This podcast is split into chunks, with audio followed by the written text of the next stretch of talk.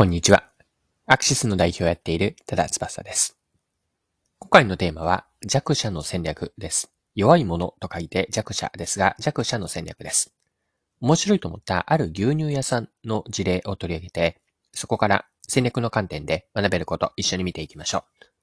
よかったら最後までぜひお願いします。はい。今回はある記事を読んだんですが、記事のタイトルは Amazon が熱視線。町の牛乳屋さんの超アナログ商法。こちらは IT メディアの記事なんですが、兵庫県稲美町にある稲美乳販を紹介する記事でした。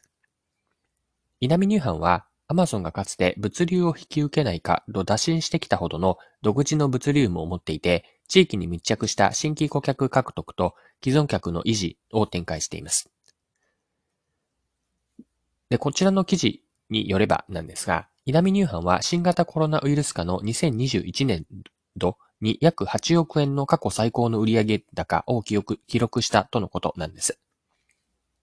稲美乳販が扱っているのは、牛乳やヨーグルトなどの乳製品だけではなくて、お米や卵、生鮮食品など幅広くて、長年培った宅配ルートとノウハウを駆使して独自の営業を展開しているんです。でその秘密というのは、Amazon のいわば対局を行くような超アナログ商法にあるんです。で自社開催のイベントから新規顧客の獲得をしているという話が興味深かったんですが、骨の健康度チェックから集客をしていると。こんな話が面白かったです。記事から抜粋して読んでいきますね。中高年層を中心に計約2万6千件の定期購買層、購買者を抱える。一定の解約はあるが、減った分を補って余りある新規契約者を獲得している。それを可能にしているのが4年前から始めた骨の健康度チェックイベント。月に10から15回。営業エリア内各地の広場などにブースを出し、買い物客らの骨密度を測定し、数値の悪い客に牛乳を勧める。試しに毎日牛乳を飲んだ人は2ヶ月もすると、てきめんに数値が上がっていて、喜んで契約してくれます。途中でやめてしまった人も久しぶりに測ってみると数値が下がっていて、再契約につながるんです。定期的に同じ場所でイベントをやっていると、新規客が友人、知人も誘ってきてくれるようになり、健康志向の高まりも相まって、面白いほど新規契約が取れるという。はい。以上が IT メディア2022年3月15日の記事からの引用でした。また、今のイベントに加えて、独自の配達ルートを活用して、ここでもアナログな方法をやっているという話が記事で続けて紹介されているんですが、紙のチラシを活用して、あとご用機もやっていると。ここも興味深かったです。また、該当箇所読んでいきますね。販売戦略が究極のアナログだ。牛乳などを配達する際、受け箱にチラシを入れる。客はチラシの申込書に注文を書き込んで受け箱に入れるか、直接同社に電話で注文をする。コロナ禍に見舞われた令和2年以降、たびたびイベント営業の自粛を余儀なくされたが、定期購買者への電話でのご用聞きが巣ごもり需要と合致。さらに商品の取り扱い幅が広がり、今では約4000品目を扱っているという。こういう営業方法は日々顔を合わせる地域密着型でないと成り立ちません。お客さんはうちを信頼していろいろなものを注文してくれるんです。はい、以上が記事です。では、ここまでが前半のチャプターにあたるんですが、後半では稲見乳販から学べることについて掘り下げていきましょう。はい。それでは後半のチャプター入っていきます。ここまで見てきた稲見乳販のアナログ商法から学べるのは、大手ではないプレイヤーの戦い方、つまり弱者の戦略なんです。人員とか予算、大規模な設備を持っていないと。この意味で今弱者と表現したんですが、弱者がどう戦うのか、大手のプレイヤーとどう戦うのかのヒントがこの稲見乳販のやっていることから得られるんです。で、弱者の戦略とは結論から言っておくと何をするかというと、まあ、強者、強いプレイヤーですね。強いもの、強者にはできないことを徹底すること、ここがポイントになるんです。もう少し具体的に言うと、弱者の戦略、ポイント5つあると思っていて、順番に言うと、局地戦、一点集中、接近戦、一騎打ち、そして陽動戦、以上4つで、以上5つです。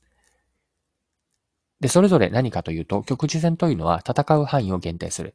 一点集中は攻める場所とか、あるいはこちらから使う武器というのを絞っていく。三つ目の接近戦は相手に近づいて戦いを展開し、四つ目、一騎打ちというのは多くの敵と同時に戦わずになるべく一対一の状況を作ると。五つ目の最後、陽動戦というのは、いわゆるゲリラ戦ですかね。泥臭くゲリラ的な戦い方をしていくと。まあ、以上のような5つ、最低でも1つ、あるいはそれ以上やっていくというのが弱者の戦略なんです。で、今の弱者の戦略の5つのポイントを、稲見乳飯のアナログ商法に照らし合わせると、特に3つですかね。局地戦、接近戦、そして陽動戦が当てはまるんです。それぞれ具体的に見ていくと、局地戦というのは販売する証券エリアを地元のみに限定し、ま、広域展開していないと。また、接近戦、何に近づいているかというと、お客さんに近づいているんですね。独自の配達ルートを持ってお客さんと直接のやり取りから、まあ、御用聞きもやっていると。また、陽動線は何に当てはまるかというと、営業エリア内の広場などでの骨の健康度チェックのイベント、こちらを月に10から15回も、まあ、ゲリラ的にやっていると。以上のような稲見乳飯というのは弱者の戦略をやっているすごく良い事例なんです。まあ、地域に密着した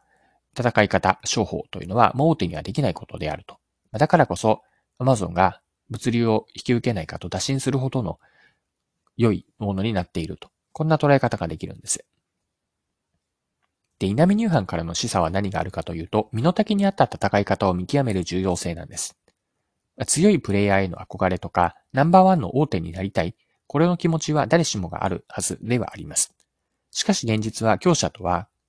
数としては全体の中の一握り、まあ、一つにしか過ぎないプレイヤーなんですよね。もちろん強者になりたいという思い、これ自体は大事ではあるんですが、1位を目指すからこそ、高みを目指すことってできると思うんですよね。しかし一方で自分たちは客観的には強者ではない。つまり人も金も物もそれほど多くはないにもかかわらず、そうした自己認識を見誤って、強者と同じ戦いをしても、そこには無理筋がありますよね。強者の戦い方ができる強者、それに対して強者の戦い方をしようとする弱者。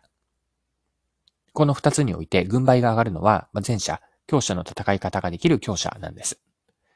ではどうするかなんですが、稲見乳飯の事例で見たように、弱者には弱者ならではの戦う道、戦い方があるんです。